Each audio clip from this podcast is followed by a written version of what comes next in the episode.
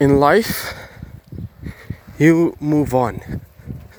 In life, you keep moving on.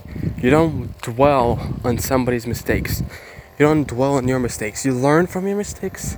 You educate yourself about your mistakes. You um, you test yourself. You try things out. You fail, but you never dwell and you never go back to what has happened and to the moments when you have failed, if you have failed in the past. Keep going forward. It doesn't matter doesn't matter how hard or how easy it is. Keep moving forward. And you're gonna win. How? When?